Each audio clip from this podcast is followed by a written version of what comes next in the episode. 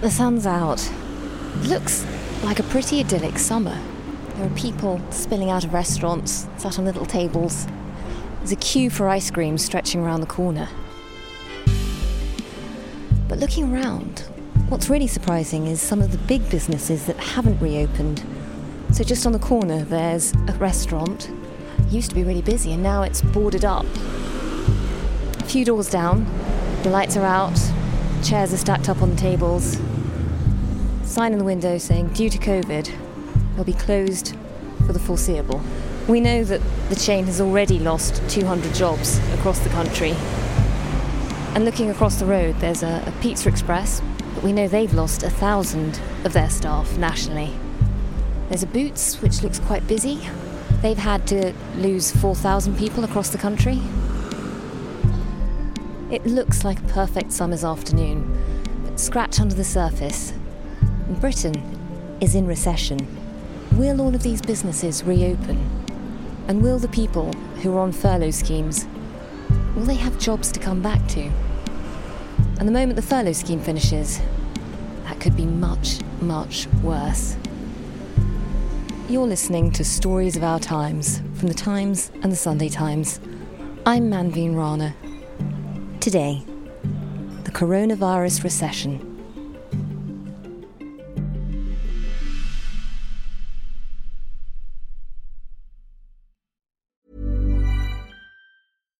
One size fits all seemed like a good idea for clothes. Nice dress. Uh, it's a it's a t-shirt. Until you tried it on. Same goes for your health care. That's why United Healthcare offers a variety of flexible, budget friendly coverage for medical, vision, dental, and more. So, whether you're between jobs, coming off a parent's plan, or even missed open enrollment, you can find the plan that fits you best. Find out more about United Healthcare coverage at uh1.com. That's uh1.com. It's that time of the year. Your vacation is coming up. You can already hear the beach waves, feel the warm breeze relax, and think about work. You really, really want it all to work out while you're away. Monday.com gives you and the team that peace of mind. When all work is on one platform and everyone's in sync, things just flow wherever you are. Tap the banner to go to Monday.com.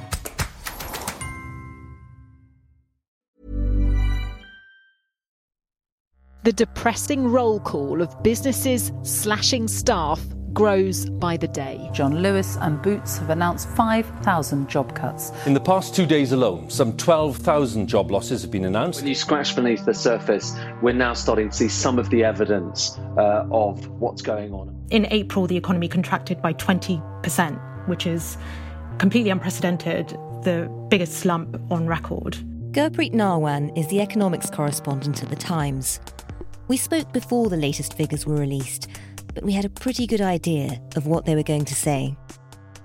So now we're going to get the second quarter GDP figures. And the second quarter GDP figures are going to show us that the economy is officially in recession. A country is technically in a recession when GDP shrinks for two quarters in a row. And as of today, that's where we are, for the first time since 2009. Now, one of the difficulties in talking about numbers on a podcast is that we can't show you the charts and graphs that you'd see in the Times. It's difficult to get a sense of scale and proportion. So, in sound, here's one way to take the pulse of the economy. We start in March 2020. According to the ONS, in March, the number of people on UK payrolls was falling by about 350 per day. Each beat is the sound of 350 people leaving the payroll. What you're hearing now is that number increasing from 350 to more than 15,000 a day in April.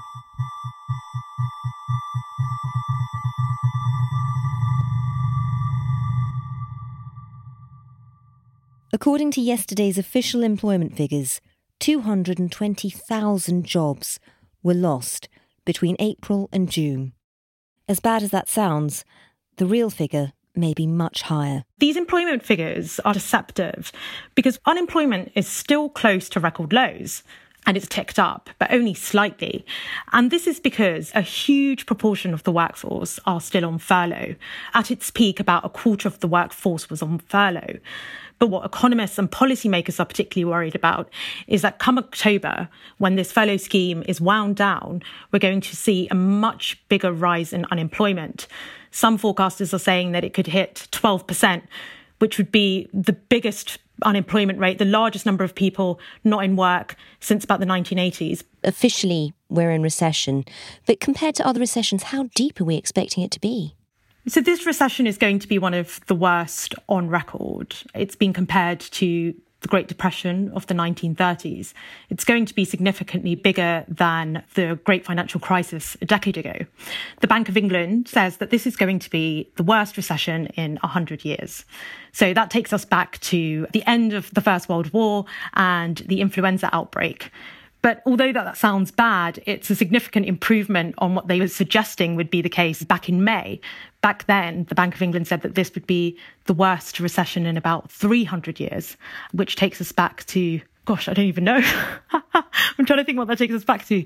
Ah, it was the, it was the War of Spanish Succession, which was 1706, I'm going to say. Yeah, ah. 1706. Yeah. So that gives you a sense of the scale of the downturn we're about to experience, which perhaps isn't that surprising considering that we've closed down parts of our economy deliberately. This is very much a policy induced recession. However, what they were hoping for is that the bounce back, so after we've hit the floor, we'd, we'd recover much quicker because we'd be able to just open up those parts of the economy that we had deliberately closed. However, now it's looking like that may not be the case because consumer demand and spending in the economy is likely to remain weak because consumers don't have the confidence to go out and spend.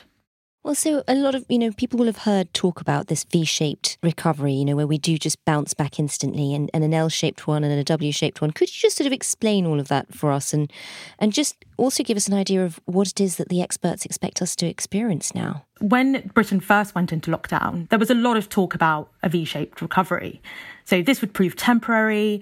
We'd be able to bounce back pretty quickly. Although, you know, it'd be a sharp fall, it would also be a sharp rise all of those people on furlough would go back to work um, and the economy would get back on its feet pretty quickly.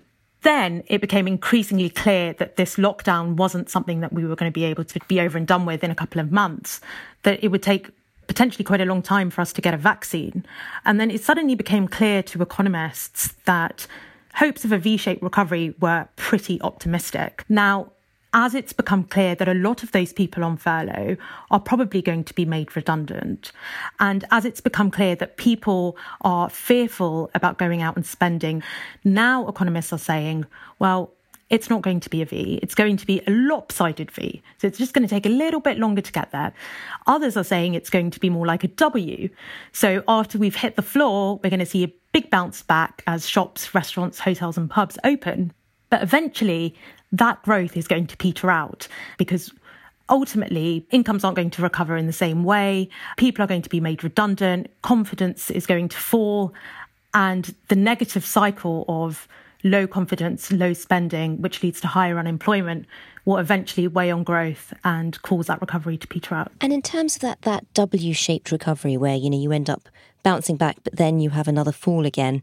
I mean, is there a chance that come the autumn everything's going to be harder anyway. And if we have a second spike in the virus, but also, you know, a lot of restaurants are reopening now because they can let people sit outside and eat in the sun. And I mean, what happens to the economy in the autumn? The Chancellor's furlough scheme, the job retention scheme, which has been supporting the incomes of about a quarter of the population, is going to officially come to an end. The Office for Budget Responsibility is estimating that up to about 20% of the, these people could be made redundant. That's millions of people could lose their jobs. Your point about restaurants and eating out is a really important one. Britain's performance, economic performance, has been worse than many other advanced nations. Quarter two GDP, which has fallen by 20%, which is worse than anything registered in Spain, which came in at 18.5%, the US, France, and Germany. And the reason the UK has suffered more than its neighbours is because social consumption, so that's restaurants, it's hotels, it's eating out, it's cinemas, it's pubs, forms a larger part of our economy than it does other economies. So, come the autumn, if social consumption, if that type of spending is back on lockdown, there are real concerns about the toll that that's going to have on economic growth. So, is there a chance that this summer, you know, while we're all sitting outside eating and there's a heat wave on and people are still on furlough, is this just the calm before the storm? Certainly, that's what many economists believe. Some of the language that economists have used to describe what's coming in the autumn has been pretty stark. Some are saying that it could be a bloodbath. Others are saying it could be a jobs catastrophe. And there's certainly the sense that we've been immune from the worst impact of unemployment because of this furlough scheme. It's shielding us from the, the real agony of, of what's down the line. I mean, some of that language about a bloodbath in the autumn, that's so stark and, you know, it's such a bleak outlook. You've written about zombie jobs. How does that concept work? Can you explain how that's sort of playing out in the economy? So, there's a lot of pressure on the Chancellor to extend the furlough scheme, and understandably so. It's been a lifeline for millions of people across Britain. Now, the whole point of the job retention scheme is that it's designed to keep people who would have had jobs that would have existed were it not for the lockdown tied to their employer. But the problem is, it's become clear that there are many companies that simply won't survive in the same way. Many people think that the hospitality and tourism sectors will never be the same again. So increasingly, it's looking like the furlough scheme isn't really a retention scheme. It's becoming a form of social welfare. It's becoming kind of like an unemployment benefit for people who are tied to jobs that no longer exist. Many economists believe that instead of keeping these people tied to jobs that don't really exist anymore, what you're doing is you're preventing them from going out to finding work elsewhere. But instead, what we should be doing is saying, right, the scheme needs to come to an end. And Andrew Bailey, the governor of the Bank of England last week, suggested this as well, so that these people who are in zombie jobs can go off and find work in more productive parts of the economy. So whether that's, you know, becoming delivery drivers or becoming trained to work in jobs in health and social care and not give people false hope about their job prospects. It's it's really interesting. You, you sort of say that uh, you know Andrew Bailey, Bank of England, saying it's time to end the furlough scheme. Uh, and there's clearly a sense across government that it's it's time to do the same. Is there no scenario where we could just extend that until a vaccine is found and the, the fear of the virus is over, and then you just reopen the economy as it was. And, you know, travel is the same as it was, and restaurants are the same as they were, and people don't have to retrain. They can just pick up their jobs and carry on. Yeah, when the furlough scheme was first introduced, that was certainly the hope. But nobody knows really how long it's going to take for us to get a vaccine some economists uh, who are working on um, ways to finance a vaccine, their research has suggested that at a minimum, at a push, it could take 18 months. But, you know, don't bank on that. It could take years. There's a huge amount of money that's being poured into vaccine research. But even when we do get a vaccine, manufacturing it on a mass scale so that we can inoculate, you know, just the world's key workers, let alone the world's entire population, this is all going to take a huge amount of time. And it's perhaps quite dangerous to bank on getting a vaccine vaccine and keeping the economy in a state of hibernation until we get it. Take us back to the start of the crisis. Was there a point when you realised this was more than a virus, this was going to shake the economy? The most kind of dramatic example was in the US, where in April, about 20 million people lost their jobs. And that's decades of jobs growth wiped out in a month. The unemployment rate there jumped from 4.4% in March to 14.7%. And I think it became really clear at that moment that this was kind of a seismic shift. And I think certainly in the UK, it really highlighted just how much of a saviour that furlough scheme had been, because certainly something similar would have happened here were it not for that. I remember there was just this, this New York Times front page at one point where it tried to show just as a, a graph what had happened to unemployment and it, they couldn't fit it on the page literally off the charts. Literally off the charts. Economists were saying if we had seen these figures in any other time, we would have assumed that they were a spreadsheet error.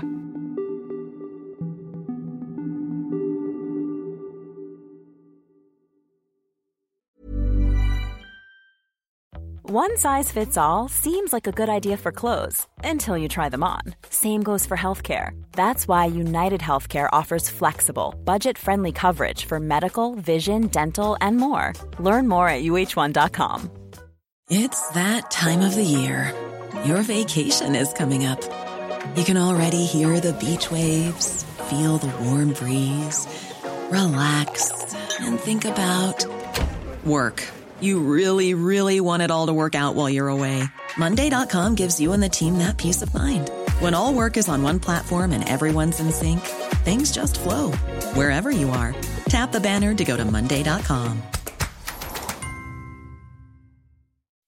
When you make decisions for your company, you look for the no brainers. If you have a lot of mailing to do, stamps.com is the ultimate no brainer. Use the stamps.com mobile app to mail everything you need to keep your business running with up to 89% off USPS and UPS. Make the same no brainer decision as over 1 million other businesses with stamps.com. Use code PROGRAM for a special offer. That's stamps.com code PROGRAM. This is a, a highly unusual recession because we've controlled, you know, the government has controlled the shutting down of the economy, which is you know never happens. The question is, I suppose, how much they'll be able to control its reopening again and how much of it they'll be able to, to reopen. I mean, let's talk about the Chancellor, Rishi Sunak, and how he's handled this. You know, the man in the centre of a lot of this policy. How do you think he's handled it so far? I think the furlough scheme is probably the main policy that he's really going to be remembered for. All in all, it's considered a successful policy. The real challenge will be the winding down of the furlough scheme, how he deals with criticism about extending it. He can extend the furlough scheme. I don't think he will. I think that's when suddenly the attitude of many people could potentially turn against the Chancellor. And what are his options now? Encouraging consumption in the economy is going to be the big thing. How do we get people out and spending? Because people are scared about spending and they have the fear of unemployment looming over them, which is also stopping them. So they have introduced this Eat Out to Help Out scheme. They're now desperately trying to encourage people to go out at the same time, knowing that there's also a health crisis looming. It's quite a tricky position. They're, they're in a corner. It's a bit of a fudge, isn't it? The economic response is about getting people to go out and spend, even though some of the advice appears to be contradicting the health advice. So I think many people at home are just a little bit confused about it.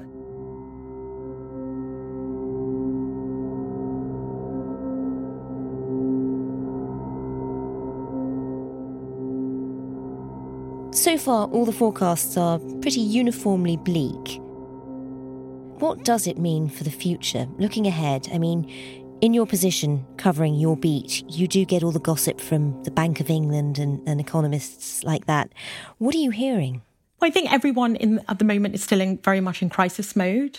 I think when it comes to the outlook, one of the big concerns is the size of the public debt.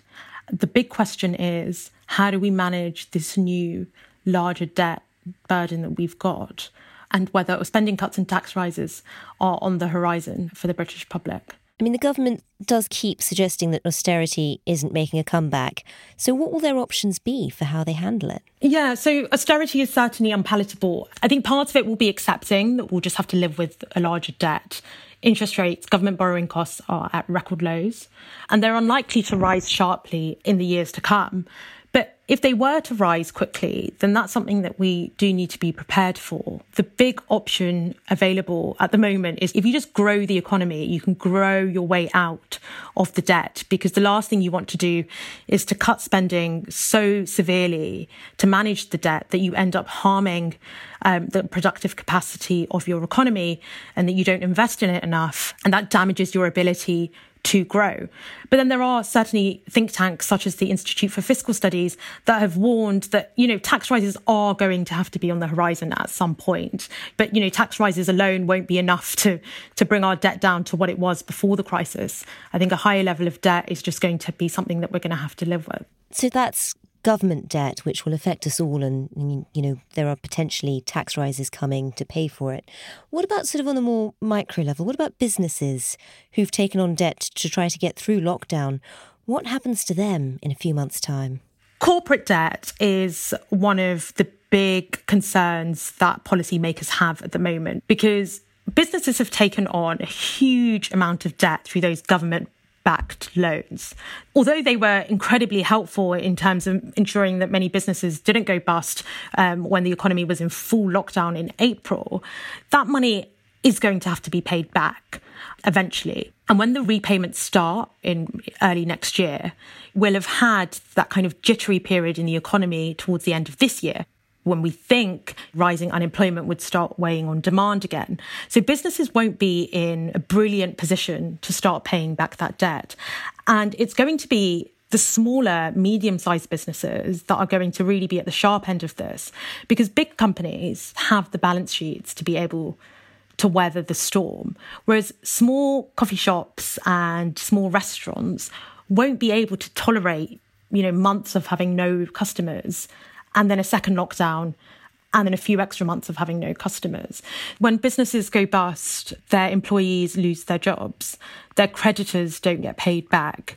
And that leads to this downward spiral of weak demand and high unemployment within the economy, which is the big flashing warning sign that we currently have looming over us.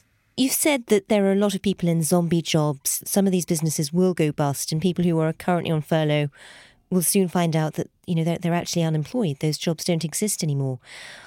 Which sectors in particular do you think will be hardest hit? And what are the sectors that people should be looking at if they are thinking of of switching, of trying to retrain and, and find a sector that will be flourishing in the future? What should they be looking for? I think the immediate concern is just finding any job that will do. So, indeed, the job site found that increasingly people are just doing blank searches for jobs on their website. You know, they're not even looking for jobs as a bus driver or really? a teacher or, or a journalist or wherever it might be. They're just typing in Brentford, any job. And that gives you a sense of the desperation when it comes to just the dearth of vacancies that there are out there. The primary concern for people at the moment is just get a job that will pay the bills.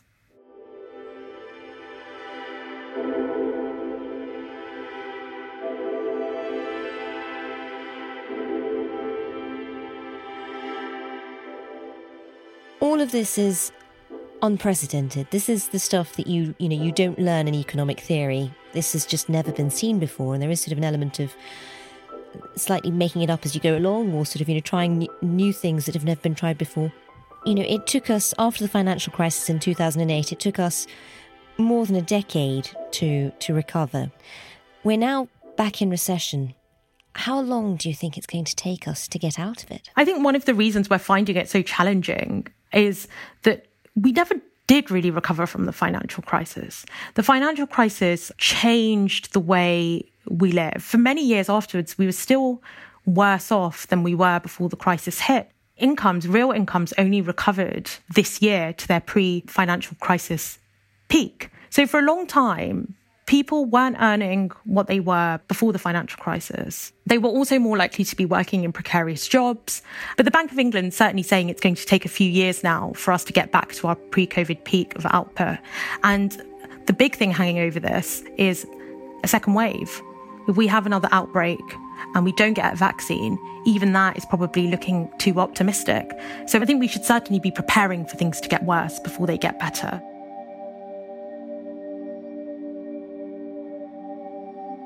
You've been listening to Stories of Our Times with me, Manveen Rana, and my guest, the Times economics correspondent Gurpreet Narwan. You can read all of Gurpreet's reporting on the latest economic news with a digital subscription to The Times and The Sunday Times. Visit thetimes.co.uk slash subscribe to find out more. The producer today was James Shield. The executive producer is Poppy Damon. Sound design was by Falcon Kisseltook. Music by Breakmaster Cylinder and Ketzer.